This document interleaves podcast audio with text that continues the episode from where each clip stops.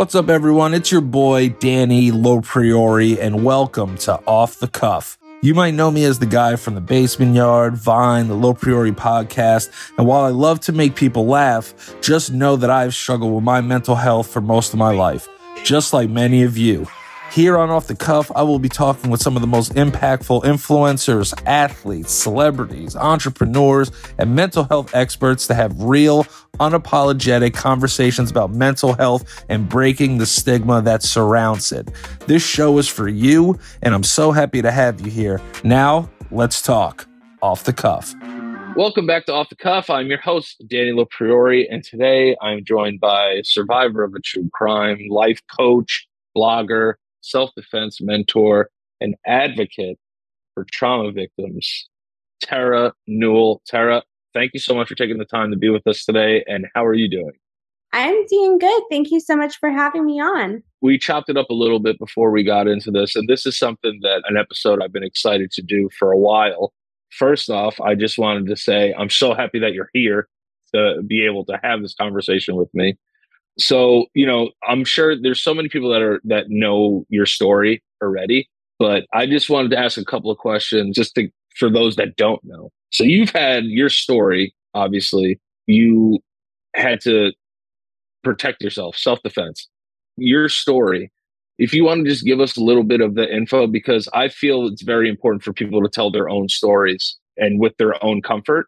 So if you just want to give us, you know, a synopsis of the story so people that don't know and aren't familiar with you can catch up.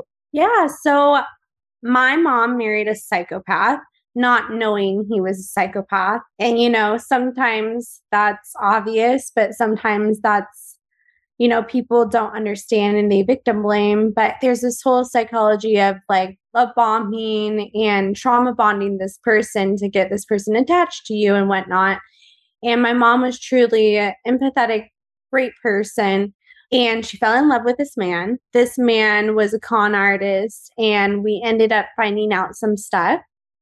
And he ended up coming after me after the second time that my mom left him. And I was able to defend myself in self defense. This story is called Dirty John for a lot of, you know, the podcast and series out there. But really, you know, every time someone else tells my story, like there's stuff that's kind of missing and stuff. So I really appreciate when people are able to have me on like a platform like this and have my own narrative told because it was a crazy story and it really gives me encouragement to talk more and more about it. And then every time I talk, it's funny because I've literally told my story two times yesterday and once today already because every time I share it, I give like little details of how I survived because it's crazy that I'm here today. You know, most of the time these women die in these situations. And my mom's husband came after me with a knife, and I was able to take it from him and defend myself. That's crazy because I'm also six, or he was six two, and I was five two. So, see, that's the thing I wanted to say is I think you brought up a great point. Is that percentage wise, that is that doesn't look good. Yeah, it's for for you outcome wise. So, how early, like into the relationship, were you like, this guy's a piece of shit?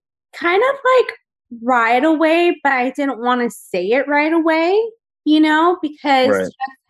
I wanted to think like, okay, he's a good guy. My mom's not with another scumbag, you know? And this time it's like the worst scumbag she's ever been with.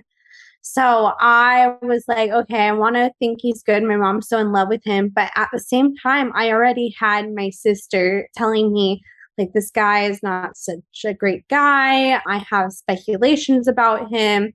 And so I went into this, but I was also like, you know, my sister doesn't like a lot of people that my mom likes. And so I was like, I'm going to look at everything with this guy. And then he was a doctor. I was having issues with my, I actually had stomach ulcers, but I didn't know that at the time. Oof. Yeah, those are brutal right? Because I was dating someone in the entertainment industry. I didn't know how to handle that relationship and whatnot. And so I brought that stress upon myself and my body couldn't handle it. But I was telling him about what was happening to me and my symptoms. And he told me it sounds like ovarian cyst. So I went to the doctor, went to the OBGYN, and then she was like, You don't have that. You're good. But I think like it's too much stress for you to keep going to other doctors. So I'm going to like do you a favor and I'm going to actually do all your blood work for you here. Since, and this doctor was like so calming and I hate blood. So it really helped. And yeah, me too. Found out like, you know, just had thyroid issues, which also, you know, hormone imbalance from like all the stress and you know lower cortisols or higher cortisols in your system because when you have high cortisol in your system you're more inflamed you're stressed out and then you're going to be more susceptible to autoimmune disease. And just like any your body is just going to deteriorate kind of because you can't handle all this cortisol in your system. And so i went and i found out okay that's not quite true. He wasn't right about that. And then I went back and he was there at my mom's house and it was like he moved in and he was helping her move at first but i wasn't sure if he was like living there or not but this time it was apparent he was basically living there. Right. They have only known each other for two months in this relationship and so it was crazy and then I ended up getting into it with him because I had a lot of questions about him because he had this huge elaborate story about how all his cars were taken and stuff stolen, how he had motorcycles, they were stolen, but he didn't have a car to drive right now. And he also had a lot of time on his hand for being an anesthesiologist. And from what I can remember, like this person that I had a crush on in high school like wanted to be an anesthesiologist. So I was like, from what I can remember him saying, it's long hours and long work hours where you're just kind of essentially bored, but you're monitoring like this person's life. yes. Yeah. You're probably just staring at computer. Yeah. It's a big deal. And then like when I met John, like he even told me like, "Oh, it's long hours," but then he wasn't working these long hours. But then he would go places and then he would drive my mom's cars and I'm like, "She just met him 2 months ago. He moved in. He's driving her cars and stuff. Like what mm. is wrong with him? And then I had a friend that was a frequent flyer in the emergency rooms because she was a heroin addict. Mm-hmm. And he was in the hospital for his arm hurting. And to me, that is just a junkie sign. Right. And so I was like, okay, that's weird. So I ended up having questions with my mom. And then he came up behind her and started yelling at me. And just kind of saying that I didn't want to see my mom happy. I wanted my mom's money and so on. And then I just kind of yelled back FUs at him and also basically told him, no, John, that's what you want. And this was the day before Thanksgiving. So I ended up going to my sister's, not having Thanksgiving, and then not having anything to do with my mom. And so that was kind of like the BS that I was seeing at first. Yeah, see, like, especially in those situations when you have people that are like master manipulators, they say like these big, like, mission statements where they're like, you're only here for money. And they say that around the person they're manipulating to kind of bury it into their subconscious that, like, that's exactly what you're doing. And you brought up love bombing before, too. Was he like a loving person when you were around to your mom? So he would always like dote on her. He would always want be like, "Oh, I'll hold your purse for you." And he would be like, "Oh, I'll help you with this." Like he was always like that guy that was super helpful. Just like, you know, you're like, "Oh, you just make my life easier." So, you know, my kids are the ones being like, hey mom f you. This is wrong blah blah blah. I'm taking your not not like that but you know he was really using that to his advantage but then he was being like i love you. I'm sorry you know you're fighting with your kids. They just want you for you know and feeding into why you should hate us. And then he he built like a false sense of need.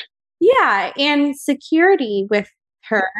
And so she felt, okay, I can, you know, and this is part of like, you know, he love bombed her and then he like really like built this like niche with her. And then he started to isolate her from those people and stuff where she's like, okay, I'm going to lean into him where I don't want anyone else because everybody else is mean. Right, right. And then it's so like even leading up to the obviously the confrontation that you guys had. Was your relationship with your mom even after they separated? Did you and your mom kind of get like back into like being mother and daughter? So I wanted to prove him wrong. I wanted to prove everything that he said wrong because I truly loved my mom. And the thing that I valued most with my mom was her personal time and affection and, you know, just like the bonding. For sure. So I was like, okay, I'm not going to take a single penny of her money. I'm going to somehow do this on my own, even though I've never done it on my own. I'm going to make it work. And I literally, I like, I went and sold like a purity ring, but that's okay because I was living with my boyfriend at the time. so, I mean, I guess I didn't need that anymore. And then I like sold a laptop. I sold like whatever I could. I hustled. You know, I'm so thankful that I've been given so many great things that I was able to take and sell. And then I worked as a dog groomer. So I just was like trying to uh, budget a little bit better and really prove her wrong because I didn't want to have him right. And in a sense, it was like he was gaslighting me. And I was like, you know, am I taking my mom's money? Like, yeah, because that's what it is with like manipulators. It, there's a trickle down effect to manipulation, especially when it starts at like right the core of the family, like a like a mother or a father. You know, that's going to trickle down to your kids, and they know what they're doing. Oh yeah. They know what they're doing. They have it down to a science. You know, some are better than others, but like when people like I said make these outrageous claims in front, like if if you tell somebody something enough times, most people are going to believe it at some point. Oh yeah. Yeah. That's just how it works. Yeah. Like if you keep telling, you know, say you get into a relationship and that other person is telling you like, "Oh, you'll never get anyone better than me." And they keep telling you that, you're going to believe that over time. And then when you get out of that relationship, you're going to think that no one wants you. Uh, for sure. You know, you have to do a lot of work from when people give you those beliefs. And the thing is, too, it's especially like in the relationship standpoint, the brain is only so smart. Yeah.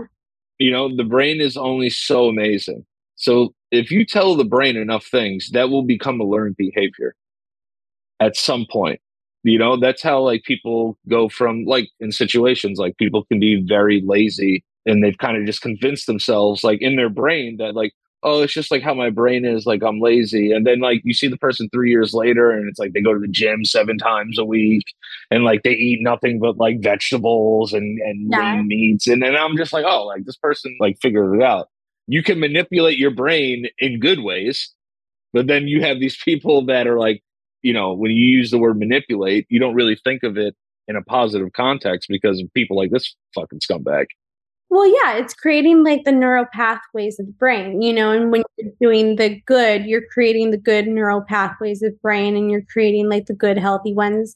But when you're in this relationship and you're getting fed this bad, bad neural pathway, it actually affects your whole body in a sense of like having like this gray and dark matter where like you know this is where physical illness of the body actually comes in and you know this is why i actually know so many people in toxic relationships or have been in toxic relationships that have autoimmune disorders, uh, Hashimoto's, and just IBS, so many different things because these relationships made their body so physically ill.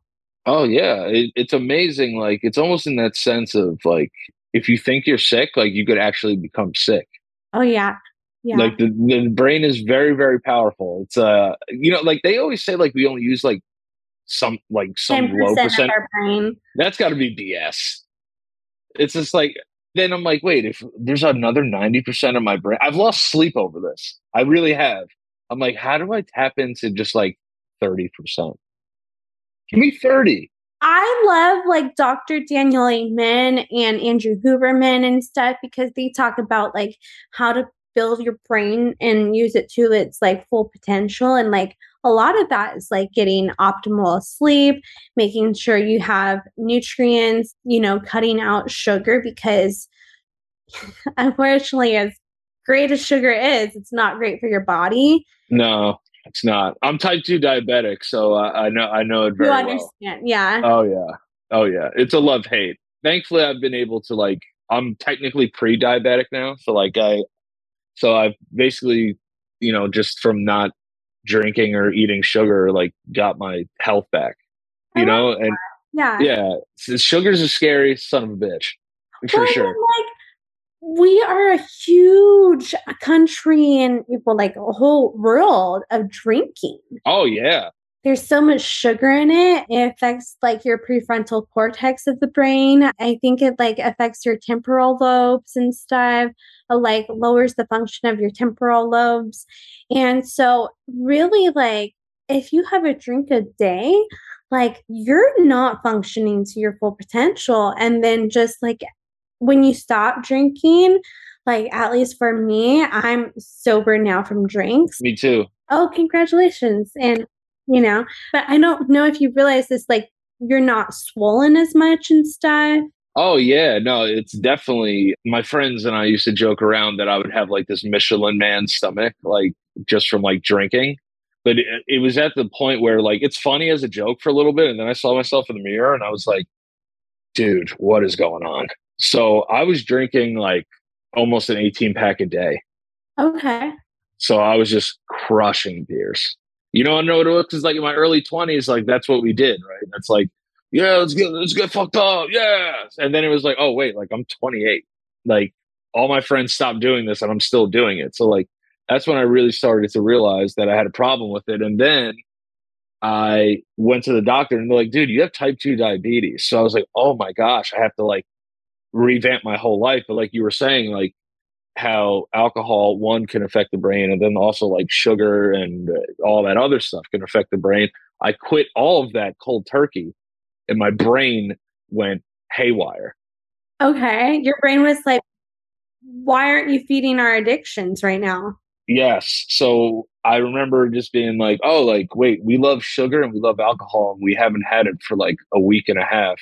And my I could literally feel my brain just misfiring, like going all over the place and having I was that's when I really started having like these really horrible, horrible anxiety and, and panic attacks because my brain was looking for these substances that weren't there to create these feelings, you know, these these firing mechanisms. And my brain just stopped firing. Yeah. So I was I was all banged up. It was really really bad. It sucked. So you know what they say to do when you like go through that such heavy transition? You're going to want to do stuff like rock climbing, bungee jumping, things that like bring so much adrenaline to you and get your shoot it throughout the brain. Yeah, in a healthy way. See, that was a thing because when I didn't do that, I said, I can't go outside because if I go out with my friends, I'm going to have a drink. If I do this, I'm going to drink. You know, so I was, I literally like shut myself off from the world, which is obviously extremely unhealthy. So I just did all unhealthy things trying to get healthy. So that's exactly what I did. See, now I'm like, if I could go back, I would have exercised. I would have just been in a situation where I was like, I did it all encompassing health but I got like down on myself. So like it was it was a look at me like complaining about like this thing and like you had to defend yourself. it's like I'm just like I can eat sugar, and you were like, well, I had to, you know, I had to kill someone to save my own life. You know, it's so weird because I mean, it's not weird. I think it's something that I've come to terms with in terms of as somebody like yourself that deals with a lot of trauma. It's like triggers, right? So like I have like I have triggers that are like food related. You know, like I'll look at like a piece of cake and like I have trauma from cheesecake. It really, it really is. Like I'll look at a cheesecake and I'm just like, oh, like I can't. And then it reminds me of like all the stuff that led up to this moment of me having type 2 diabetes and I get super down in the dumps. So like for you, do you have triggers that honestly take you all the way back to your self defense? Like even like today, like something like extremely small that will like throw you all the way back because I've always wondered that, especially when I knew we were going to do this interview, it's like TV is like riddled with that shit. Is entertainment something that you like have to worry about, like what you go and watch, especially with your post traumatic stress? A hundred percent. Like I watched the movie Not Okay the other day, and just a little synopsis on the movie. It was this girl who faked being in attacks in Paris and then came back, was a part of like the survivor group, and then took part of these survivor stories and made it into like a media sensation. And I was so triggered by that movie because, first of all, the people that fake this trauma and stuff most of the time they're not okay with in their head and most of the time these people are like sociopaths. How they showed this movie made me so i'm like gonna get like angry about it now but it's fine because people have to know but at the end it was like showing that the girl felt guilty for taking this person's story. Right. It's like yeah i feel kind of bad about it. It's like yeah of course you do. Normal people do feel bad if they did something like this, but the sociopath doesn't show this. Oh, no, no, no, they don't. Yeah. And why would they show it in a movie? Because Zoey Deutch plays this character? That's the weird thing, too. It's like Hollywood will go out of their way to like kind of like give scumbags a platform. you know, and, and by kind of like it's just like kind of it's just what they do. Well, and then Anna Delvey has a million followers. Yeah. Julia, she was like the Russian like scam artist, but like literally, so Julia Garner played me and Julia Garner's played her. Uh, yeah, that's right. It just sucks to show that she played a victim. I have, and you know, I'm very thankful for all of my followers and all the people that have supported me, but I have 34K. Anna Delvey has a million followers. Right. Do you think that our ser- like our series actually did probably around like the same? You know, Dirty John had 87 million followers. But do you think that if John was alive, who would have more followers, John Meehan or Terra Newell? John Meehan. Yeah, 100%. Because this country, I think the world in general, but definitely in America, we have this extremely sick obsession with with voyeurism. Yeah. Where it's like oh, survivors are cool. That's great. But I want to get into the mind of the psychopath and like scientifically like follow these people around, either digitally or literally these people go and see these people. It's like the craziest thing. It's like you see people that like kill their wives or kill their their lovers, right? And then you got women writing them love letters in prison. Oh yeah. You know, it's insane to me that like there's people and it and a lot of it comes back to like um, humans we are just so insecure and mentally unstable that you know it's being a sociopath it's like a, almost a normal walk of life at this point.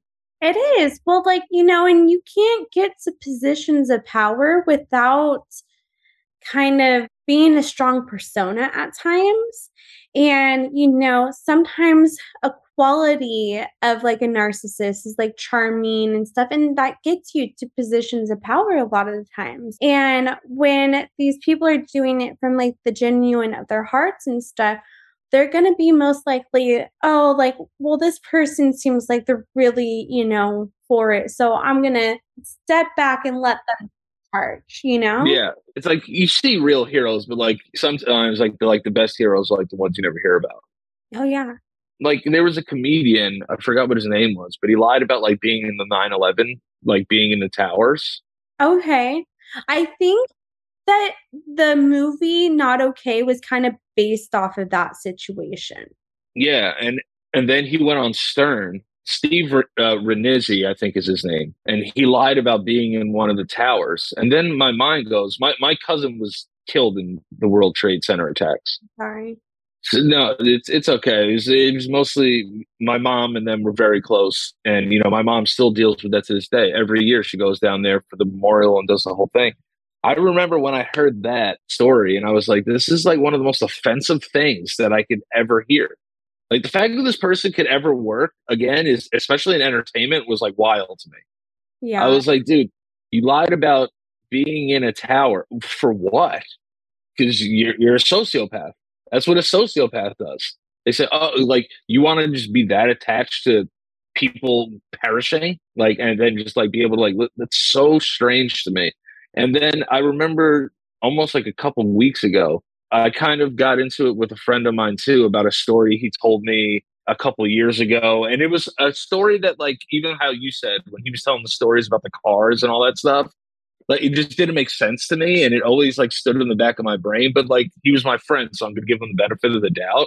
But it also, like, turns out he was lying. And I was like, dude, you know, you went like two years lying to me about this story for two years. I was like, dude, I was like, how are we supposed to be like friends now?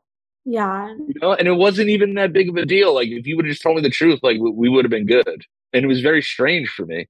And like, even like you said with John, you see all of this stuff getting done and you survive. This is your story. You should be the main focus of all of this stuff. And I know like they probably go around and tell you that you're the main focus of this stuff, but it's the audience. They don't okay production doesn't tell you that you're the main focus. Do you know what production tells you? Production tells you, well, you know, we need everyone's stories because it's not just your story. You know, it's your mom's, it's Tanya's, it's this, that. But and I understand that they all have stories, but the reason why he isn't here today is because of me.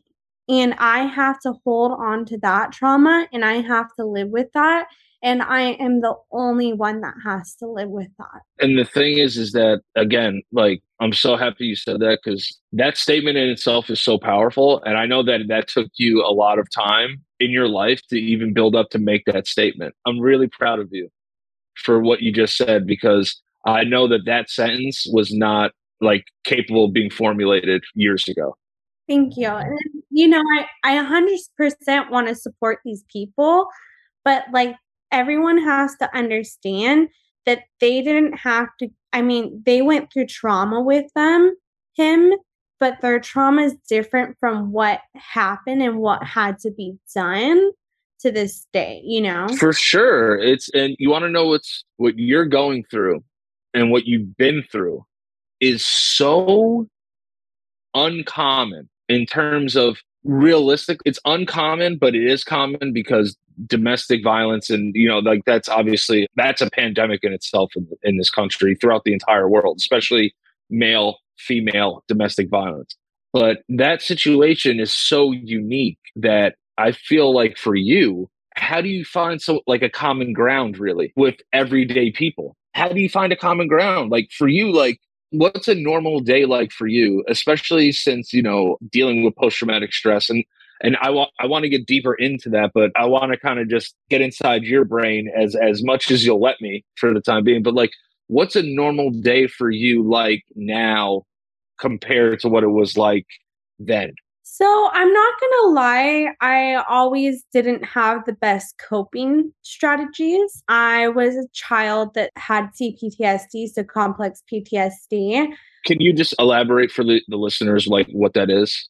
And also me, because I don't know what it is. so complex PTSD, it's basically you have to have trauma as a child. And it's kind of like you know, you can have like different things happen, or you can have like one significant thing happen. But because you're a child, it's so complex because your child brain can't deal with that. So uh, I think that's why it might be called also complex PTSD. Also, when you get PTSD, and you know, only I think it's a small percentage of people, I can't remember the number, and I actually don't believe in that statistic a little bit because I've just met so many individuals that have their own story. And, you know, finding the common ground with people on everyday basis is everybody has a story. Everybody has some type of trauma whether they have post traumatic stress disorder. You know, there's only a percentage of the population that actually gets that. But, you know, there's the commonality that everybody has been through something, everybody has been hurt. And so I don't love to get to know people's hurt, but I love to bond with people over that. For and sure. Know that we're all not alone. So at day for me, like I have to stick with a routine and that is like i get up i honestly i have to check messages and stuff because i work for like social media companies too.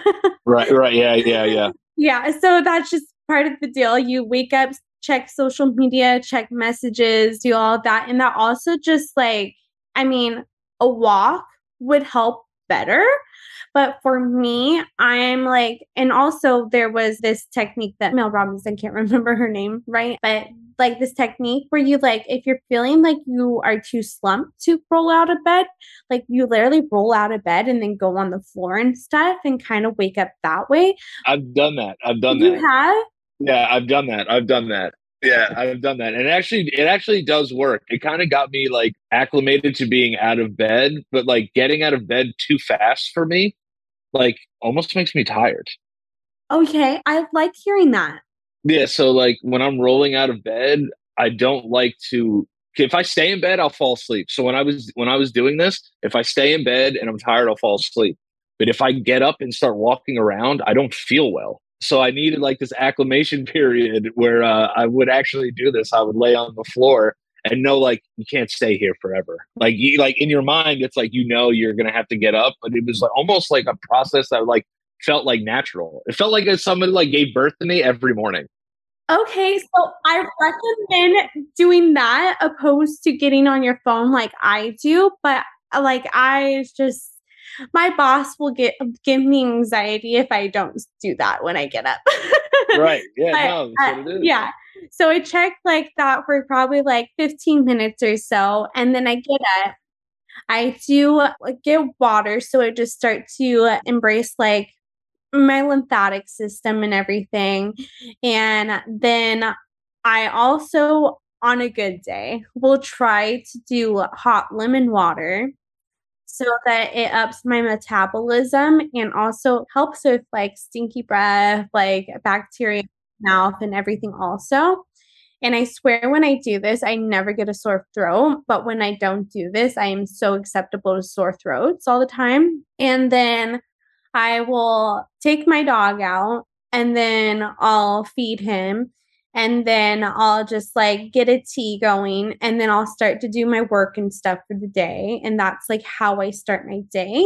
If it's been a super stressful where I wake up with anxiety, I will do a meditation also in the morning. Like there's some days where I'll wake up in just like straight panic mode.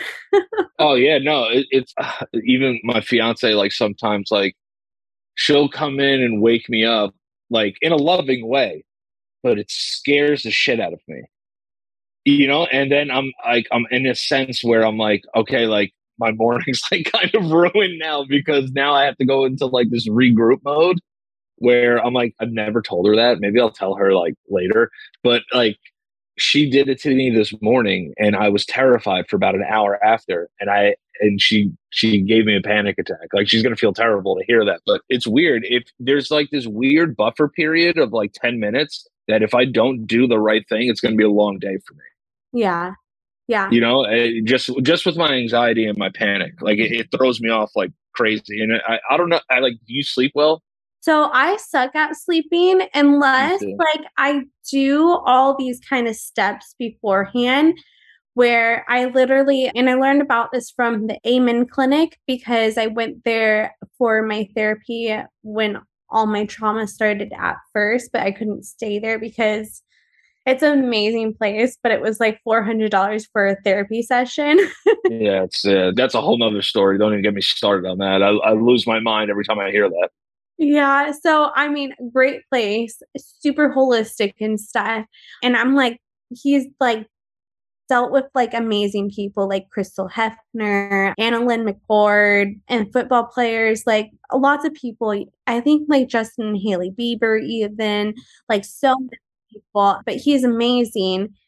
And I learned about this through like his clinic and going to a therapist there. And so I have to cut out food and water three hours beforehand.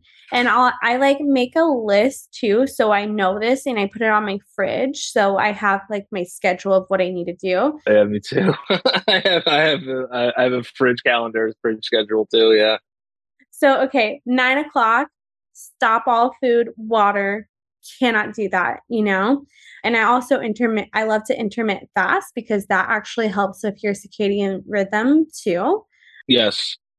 Yes. Yes, yes. And then I like to do like 10, 15 minutes of like when I take the dogs out in the morning, I like to do that on an empty stomach too to kind of like give my body that feeling of like running without like off like running off core energy, like whatever excess fat I have and like other stuff. And then instead of like oh, we're going to go to the food and use like the carbohydrates from that. I'm like, no, let's run off like the fat. Let's get a little bit of that and get the engine started. So I like to get this engine like started on empty.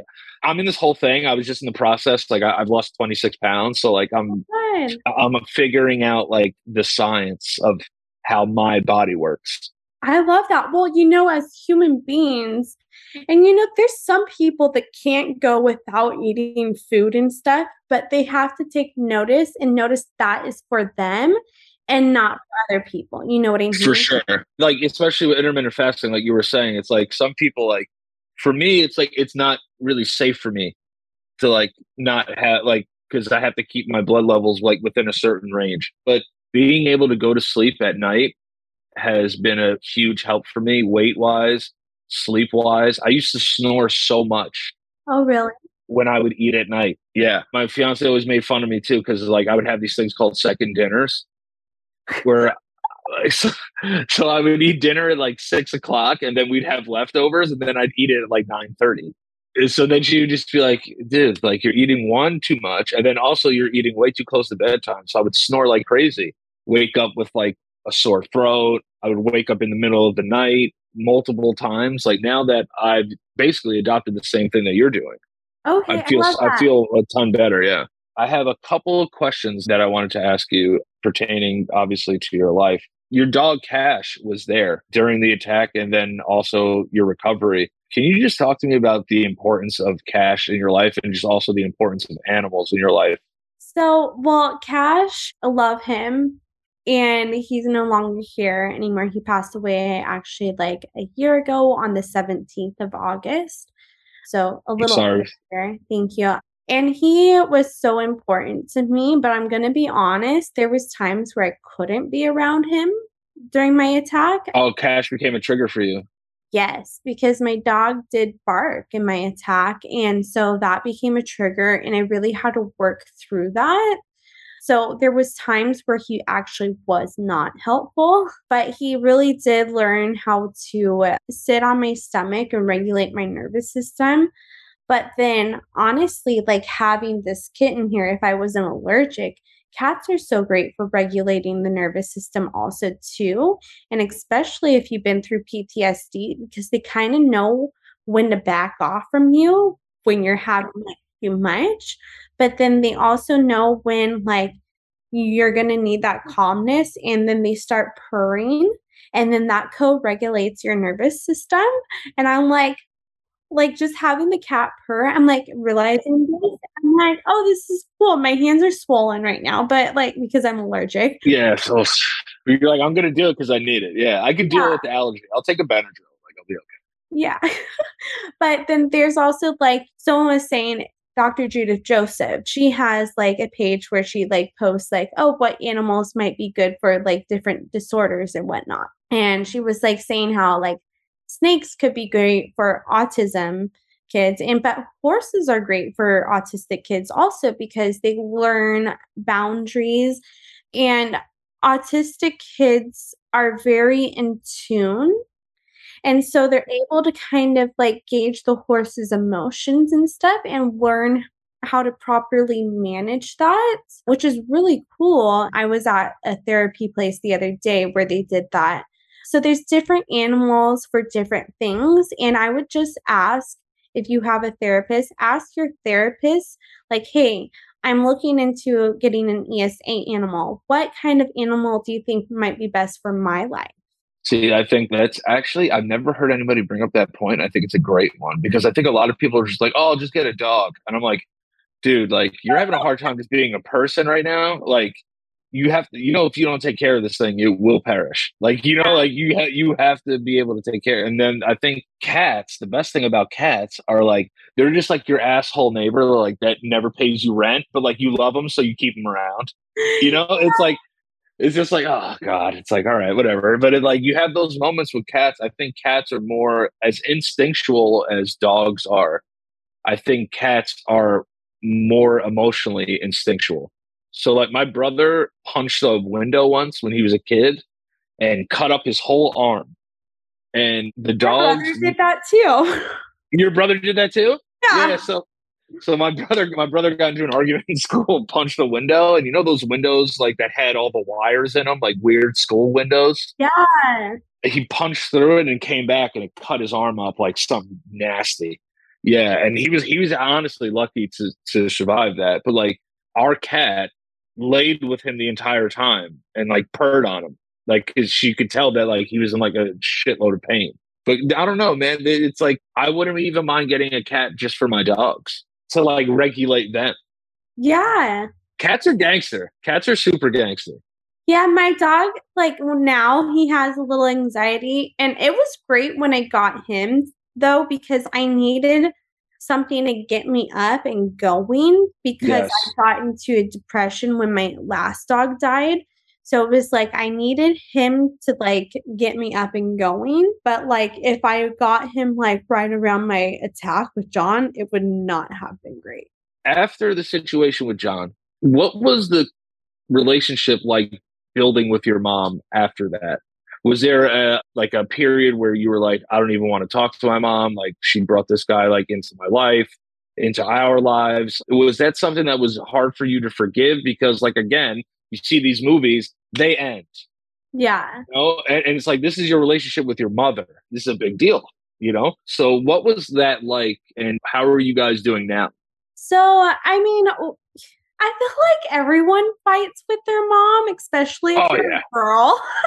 so like I mean there will be days where I fight with her and whatnot, but then I will also like complain or see my girlfriends literally fight with their moms and then I'll be like, "Oh, okay, well, like I'm just fighting with my mom like a normal person does, too." Right. Cuz for you though, in your situation, it's like there's like the struggle for like normalcy, right? When you deal with stuff up here, it's like, "Oh, is this like what's going on up here? Is this like normal?" And it, it is a big relief when you see like, "Oh, like yeah, I can get upset at my mom." Like people do that. I forgot. Right. Well, I'm like, you know, I did resent her for a time, but like when everything happened, it was just like shock. I was so happy he didn't try to hurt my mom. I was so happy he didn't try to hurt anyone else. Mm. So it was just being so thankful that we were here and that he was gone. Do you still think you deal with survivor's guilt? A hundred percent. I mean, there's days where like and people like sometimes have to remind me, like, Terra, you are a badass. Oh, 100%. Like, I know that, but then it's still like, like, I wish I didn't have to do that. Like, I wish the cops could have handled it, but you know, everything happens for a reason, and I have to lean on that reason when those days come up because, you know, I want to be normal some days. I want to be as normal as I can be. Right. but you are normal. You are normal. I hope you know that because listen, it's your situation and what happened in your life is obviously like it's movie shit. You know, like it's what people. This is what drives people to write scripts and true stories and books and and podcasts. Like you have an amazing story, but I hope that you do hold on. Is that you are you are a normal person because I'm talking in terms of post traumatic stress, anxiety, panic, depression. These are all normal things. Like I think you know, and obviously you've put the work in, and it's like I hope that you don't let trauma pull you away from that. You are beautifully normal. I hope no one takes offense to this ever because I'm so appreciative of the conversations that I've had. I'm so ex- like appreciative of the experiences that I have. But there's some times where like I might walk into a grocery store and then someone looks at me and they're like, and then like that person might come up to me and might be like, "Oh, so you're aren't you Terra, the girl that stabbed that guy?" And like some days I would just like to be like Terra, the dog groomer or something. You know what I mean? Like nothing I would just like to be a normal person in the sense that like I don't get recognized some days. For sure, for sure. In in that sense of like normalcy, like obviously, and then also finding you know, like we talked about before, people to relate to like your exact, you know, story is very rare, if at all. But that's a real thing that you got to deal with. That that's you're right about that. That's very true.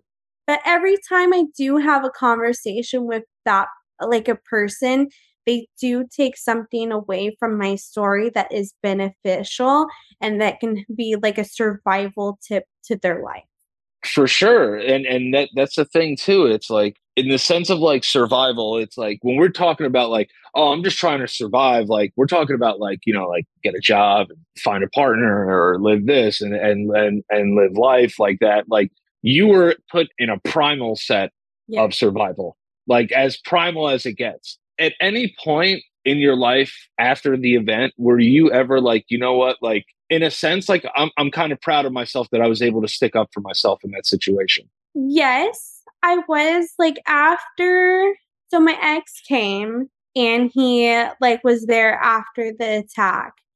And I feel like that was the first time where I felt like wow. Like I did that and that I survived and like wow that was amazing that I was in that and it was like because a guy made me feel that way. I also had to go to therapy because I had to realize those patterns of, you know, why my mom got into that relationship and why I repeat certain patterns of relationships of like chasing men and having that anxious attachment. yes, yes. So again, you said your ex. So like what's dating like for you now dealing with obviously the event, but mostly like with your diagnosis of PTSD? How oh, for you it's kind of hard to be like transparent because they can just Google you, right? But like, you know, in terms of like being transparent with people, how is that for you? Because I feel like in a sense of like, you know, we're talking about normalcy of life, like dating's normal, but in your sense, that's a little more difficult, right? Yeah. So, you know, I had fun on the dating apps and I really appreciate the experience that I've gained from them. Definitely like have a lot of interesting stories and whatnot. But I, for me personally, and given everything that I do and everything that I've gone through, for me, it's super hard to just like meet a guy on a dating app and to be like, to find a super secure attachment because it's like no one really understands. And then I like to like also date industry people because people understand a little bit more when they work in the industry. Right. Just like why I do the stuff that I do and whatnot. And for like a nor you know, someone working not an industry job, they might be like, why are you like doing this and not getting paid? well, it's like you do, you know, in the industry, you do. They don't know the hustle. Yeah, yeah, yeah, yeah and not hustle, get paid. Yeah. And then it's just like okay, so it's like you have to have someone that appreciates your creative aspect of things and why you do things. But I also, I want to be with like another survivor in a sense. And or just someone that you know it would be great and like i hate to say this it'd be great to meet someone that's gone through a lot of trauma and just done a lot of work on themselves. Well the good no but the good thing is is that you know you can mutually love bomb and then you can mutually trauma dump. Yeah you know, and, and and you don't have to feel bad about it because you guys are giving each other trauma. So it's like whatever that famous scale is, it'll even it out. You know what I mean? Yeah. It'll even it out. That's all. As long as you equally distribute it, you guys will be fine. Well, and then like I'm not gonna lie, it's not hard for me to meet like men and stuff. It's just hard for me to meet someone that's completely aligned with me because I'm a very particular person with a lot of things too. and yeah, no, that's the that's that's the other thing too. It's like especially like with dating, it's like you almost have to feel bad for like having like a type or like a sense in terms of like what you feel comfortable in a situation. Yeah. So like you know, a lot of people have says about like everything that we do, but I tell people all the time on the show do not get in a relationship if you're not 100% sure you want to be in the relationship. Do not do that. Yeah. never ends well. It never ends well. To be like, oh, yeah, like I was seeing like this guy or this girl, and like, you know, there were like these things that like I don't know if I could deal with. There's going to be stuff about partners that your entire life you're going to hate, but you have to ask yourself a question. You're like, can I live with this for the rest of my life? Right. Or there's going to be that perfect person that kind of aligns with everything. And you're just like, wait, you're checking off everything on my list, but let's just be friends for a minute. See, right. like, if this is truly, you know, for sure something's going to work out. Like, that's more so my vibe right now is like I have like a few people that I honestly could see myself being with Good for you. Look at you. Options out here, just living the dream. Good for you. well, right now they have to be my friend right now because I have to know that they're not going to screw me over. And, you know, a sense of my trauma. Like, I've been through so much. And, uh, like, there's like even getting re traumatized in the true crime space. Like, there was a someone who kind of groped me, and I found out recently that he did this to so many survivors. And I made excuses for this person because I thought it was an isolated incident. And then I find out that this person's actually a serial perpetrator. well, at least he did because some people don't find out, you know, and then it, it becomes something even worse.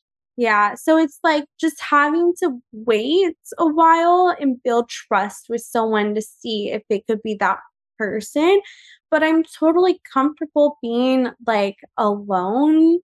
Just I'm happy with my life that I have, you know. I of course have trauma and I'm always having to work on my triggers and like yesterday I had tremors. but like Are you okay today? Yeah, I'm there's just a lot of stuff going on where like my 6 year survival anniversary is coming up even and then I'm watching my friend's dog. I'm fostering a cat. My friend's dog like pees on everything.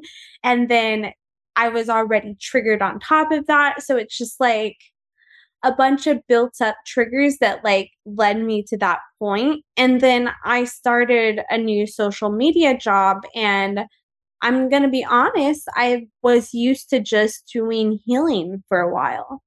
Right. Yeah, because that I went through that too. Like obviously when I dealt with my uh like nervous breakdown, I put so much time into healing. So like I, I get that like that re-entrance into the re- real world is kind of scary. The transition's pretty rough. Right. So I'm going through that right now. And so it's like, but I'm telling myself like this is part of the journey this is part of the process you know?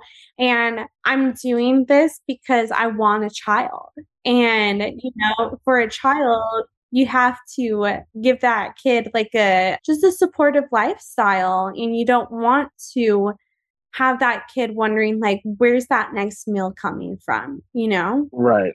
Yeah and you know as i always look at that too like i have this weird I definitely have baby fever right now. That's like 100%. Like I'm getting married next spring. Okay. and uh, yeah, I'm getting well, I'm getting married.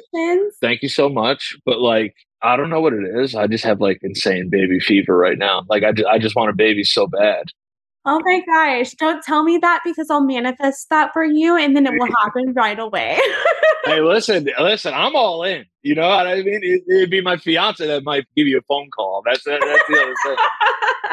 it's crazy because I think after I don't know what it is. I feel like people who have gone through trauma in their lives, like you said, like I want to allude back to what you said, like there's levels, right? There's yeah. levels and there's different kinds of trauma, right? but I feel in my sense I had this like much greater admiration for life. Was that something that you went through and was that something that you took you a long time to get there because the beginning is so grim, right?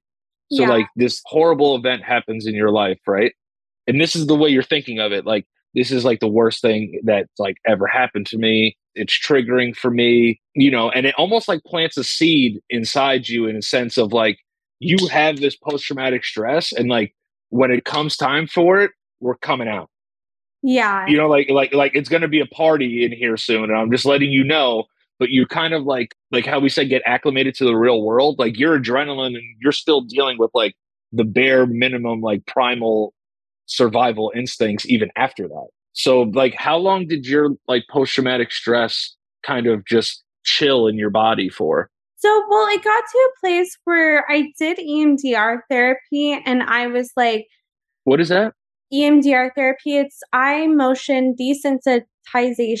repetition therapy. It's equivalent to about 10 talk therapy sessions. and it is amazing, but like a warning if you go through it, like make sure you're with the right therapist. Yeah, it could, it could be a crazy experience, like is for lack of a better word, but like it could be eye opening, no pun intended. Well, and then you might have a lot of flashbacks of things that you haven't remembered. Like the last time that I really went through this, I've done EMDR therapy five times because I had a lot of trauma. Yes. But the last time it was crazy. I started having flashbacks of me getting molested as a child. Mm. And I never remembered any of this. Oh, wow. So you repressed it so much that this thing went back that far in, in, in your subconscious and brought that. Wow. Yeah. Wow. And, you know, when you're a child, your brain will actually hide and block things out of your memory because as a child, you cannot process what just happened because your mom, your parents are supposed to be your protectors and whatnot. And your brain is not fully developed enough for you to process what just happened. Oh, yeah. Cause, like, you know, one, you know, we haven't that's the thing about that now we just said like we both want kids that's like the one thing that drives me like up the wall in terms of like how am I going to protect this kid? That's like the main focus of mm-hmm. like I have baby fever and I'm like, you know, how am I going to protect this kid from this world that's just so full of grossness? Well, you know, you can teach them great coping mechanisms. You can teach them about nutrition.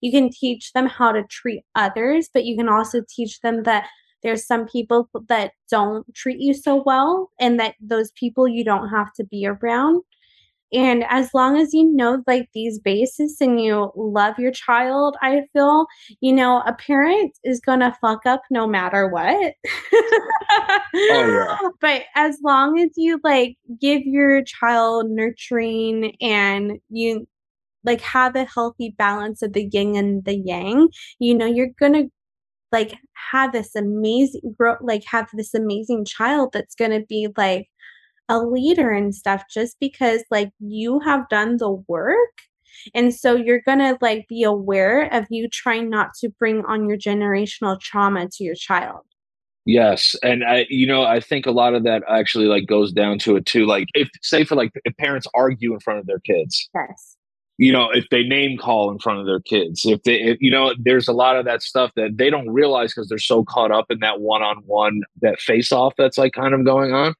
And then, you know, there's like, oh shit, like my three kids are like, just watch me yell at their mom and storm out of the house. So th- there's a lot of stuff that, you know, I'm definitely going to go out of my way, I hope, you know, to make sure. But like, I, I get upset sometimes. So, you know, it's like, it's, I still need training in terms of like, once that happens though, like, I don't know what it is with me. Maybe you're the same way, but like, I just think the idea of being able to like procreate is so dope. Like honestly, and then like building like epigenetics for your kid and stuff.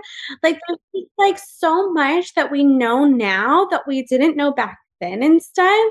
And then like I think it's really cool to have like at home births and stuff. I think it's cool too. Yeah, because it's like our bodies were actually made and you know, like the contractions and stuff that you have, you actually are supposed to like feel those contractions with your body and kind of roll with that.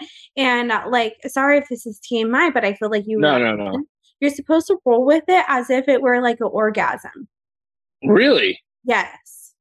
Well, you want to know something? Bert, you know, I'm gonna stop start being a little less. uh You know, I want to have a baby now too. Yes. Let me get pregnant. Let me yeah. get pregnant this time. If I got to roll with it like an orgasm, I'm getting pregnant tomorrow. If that's the truth, you know what I mean? Yeah, women are said to like hold the pain more and stuff. Right. And now I'm going to be like, hey, what are you complaining about? You're having orgasms over here. No, don't be like no, no, no, no, no, no, you might get, you know, stabbed in the eye because of that during childbirth. One hundred percent, or or like and or something ripped off, especially in that situation. I'm so like, especially when I get to talk to women that have amazing stories on this show. It's you know I'm 33, so like I came from like an era where like toxic masculinity was like kind of like at an all time high. You know what I mean? Like yeah. it, it, wasn't as bad as like you know like earlier times, obviously, but like dudes are douches. So like the older I get, like the science of the female body, I think has been like the most intriguing one for me. Because the older I get, the more you just appreciate like again how gangster women are. Well, thank you. Well, it's crazy too because I feel like back in high school and stuff, you're like, what is this stuff that we're talking about? And then now you're like, oh. yeah, I just find it like the a woman's resiliency is just you know it's it's hard to beat that kind of you know you know it's just hard like you know like you got to come with something super like crazy to the table or it's like dude i'm gonna get pre- i'm gonna get pregnant carry this friggin kid that you gave me right for nine months there's so much more stuff happening in a female body biologically. Yeah. That we don't even fucking even have a sense of dealing with. Oh yeah. And then you add something like in your case, you know, you add that already to something that's already like a biological, you know, it's like a wonderful, like master, like fucked up masterpiece, right? Yeah. Like for you, just being a woman living that one, it's statistically you you weren't supposed to survive. Two, you still your body still has to deal with like normal women things. What was that like for you, especially dealing like with your post traumatic stress? Like, can PTSD like you know not to be TMI, but like can you miss a period from it? Can it make like you know have exterior triggers like breakouts? Like, can it like uh, how did how would that coincide with just like your just biological makeup? So, from what I know, I think my cortisol levels were extremely high, but then I think they kind of fluctuated because of everything. And then I had a large amount of testosterone in my system. And so, actually, when you have a large amount of testosterone, especially from like, and you'll have this a lot of times from like, combatic traumas and honestly PTSD because it actually speeds up the aging process a little bit more. Oh wow, really? Yeah, because if you think about it, like when you get to the state of menopause, you have so many like hormones and stuff in your body, and like there's hormone supplements and whatnot to like offset and balance, and you have to really work with a, a doctor that specializes in this and whatnot. Like, I'm like, don't do this on your own, but you can honestly know your levels if you take some at home tests. Like I think Everlywell even has some at home tests with that stuff to know your cortisol levels and whatnot. How often do you think women should do that? I think that women should be doing it at least once a year. If you have the issue, I think that you should be doing it more often just to figure out the balance of things because like and then when my body changed and I had all this testosterone in my system, like I'm craving red meat because I'm craving like more testosterone. Primal, yeah, primal stuff. And I'm more aggressive because I'm also like going into fight or fight mode all the time, more so fight mode, where my body's just now that's like the normalcy. My body is like, okay, that's what you had to do to save your life. So you're going to have to keep going into this when you get triggered. right. Yeah. So like, again, I want to, I just want to ask a follow up question on that too. It's like, yeah. how long after obviously you self defense, you had to kill John in that situation for you, how long did you think you stayed like in that state of like, I'm fucking fired up right now? Because your body is just, I can't even imagine what gets released in your body in that situation. For you, were you like, was it like a long like thing or like did it go away for a little bit and then come back? So there's different like stages of the process of like PTSD. Like first you're at shock no matter what. And then you're kind of like angry it's like a grief stages, you know? Yeah, yeah. But you have to go through it all. You're like in shock, you're angry. Then you kind of come to like defensiveness and like arguing, like, did this really happen? And you kind of go into like, I forget what that stage is called, but the one where you have to like convince yourself that it really did happen. oh, oh yeah, like reassurance. Like I forgot the name for it too, but that like, it's acceptance, maybe. I think that's the last stage. The last stage is acceptance. I'm gonna look it up. Stages of grief. Yes. Because now, now the the sap in me would not, not be able to get through this. Denial, anger, anger, bargaining, depression, okay. and yeah, like the bargaining. So like you're yeah. bargaining, like, did this really happen to me and stuff? And then you know. So when you're doing work now, what kind of people are you helping in terms of you know obviously they deal with trauma, but without giving away too much and obviously there's privacy and stuff like that but like who are you mostly dealing with now i work with a lot of people that suffer from like toxic relationships a lot of people that have actually been through trauma and actually not believed with their trauma or just have like narcissistic parents that kind of were like well you're the reason why this happened and i can give away that because it's not giving away one person's story in particular. It's like this is a commonality between a lot of my clients is that they just want to be validated. For sure. And, you know, I would love to validate them because I absolutely believe in them. I believe that they could change like their ways, change their life. Just you have to put in the work. You have to be in the place where you want to change. And you're like, you know what, everything else is not working for me. What can I do? And it's usually, honestly, I get the people with the last resort. They're like, I've gone to therapy. My therapist is, don't hate me for saying this shit. I haven't learned anything from her. I'm like, well, I have been through a lot of stuff and I've gone through the process of it. So let me show you what has worked for me and, you know, know that healing is not linear. So, what has worked for me may not work for you, but let me show you all these tools and let me show you even the things that did not really work for me, but might work for you. Right. It's it's almost like um just getting the people a lot of people just don't know where to start, right? Yeah. It's because they think they know where to start, but like you can go through 15 therapists and still not find the right one. Like I try to express that to people like there's other things that you should be trying while you're looking for whatever you think that perfect fit is. Just try everything.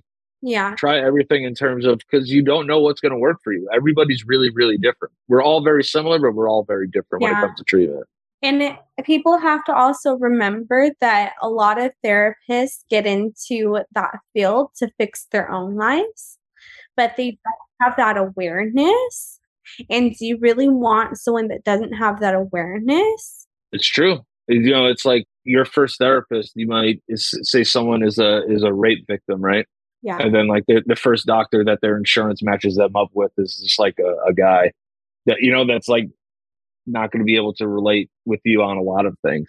Yeah. So like, and then people get turned off by that. Then they go around. You know, like exhaust all the options that you can. I tell people that all the time. Like, just don't give up. Like, I, I kind of fell in love with the process. I hated it at first, but like, I kind of fell in love with the process of like, oh no, I'm gonna get like myself like a nice little medical team. Like, and I'm just gonna like pick and choose like what works for me. And and I think that's is people can fall in love with the process of of like self help. It could be a beautiful thing if people just decide like I'm gonna dedicate myself to just being a healthier person. Yeah. And honestly, okay, this is the best way I feel to find a fit therapist. Ask all your friends that you like that are in therapy, like, do you like your therapist? Can I get their referral?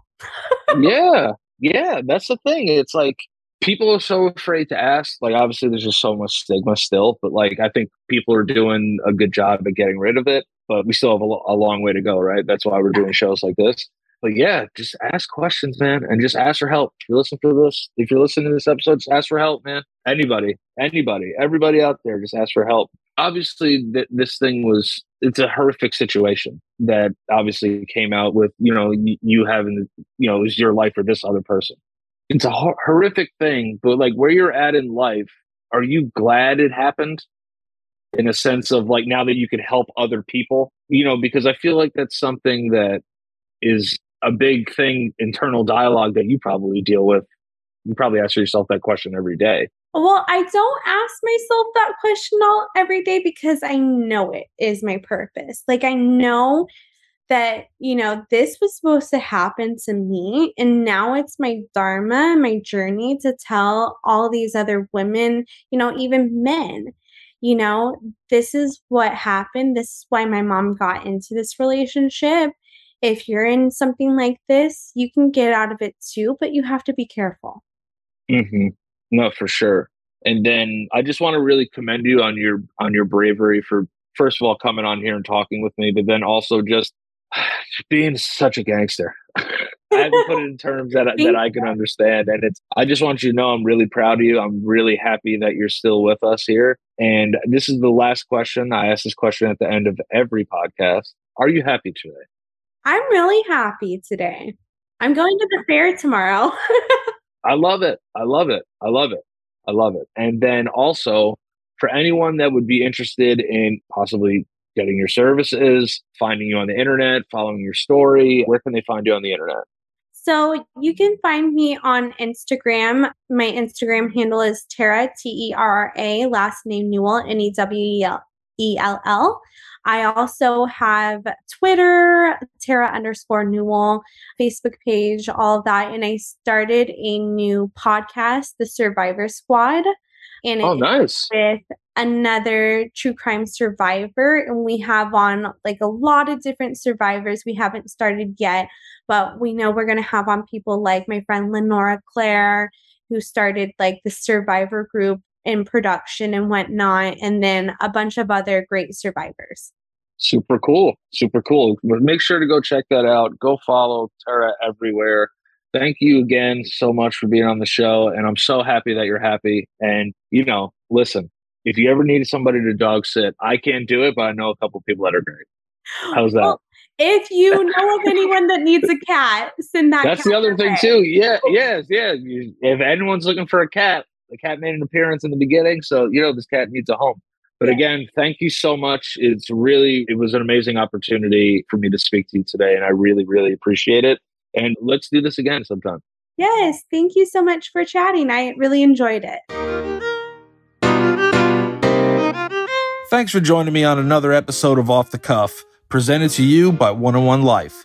If you liked what you heard, please subscribe and send us some love with a review. And don't forget, we're all in this together and you're never alone. Peace. Entertainment.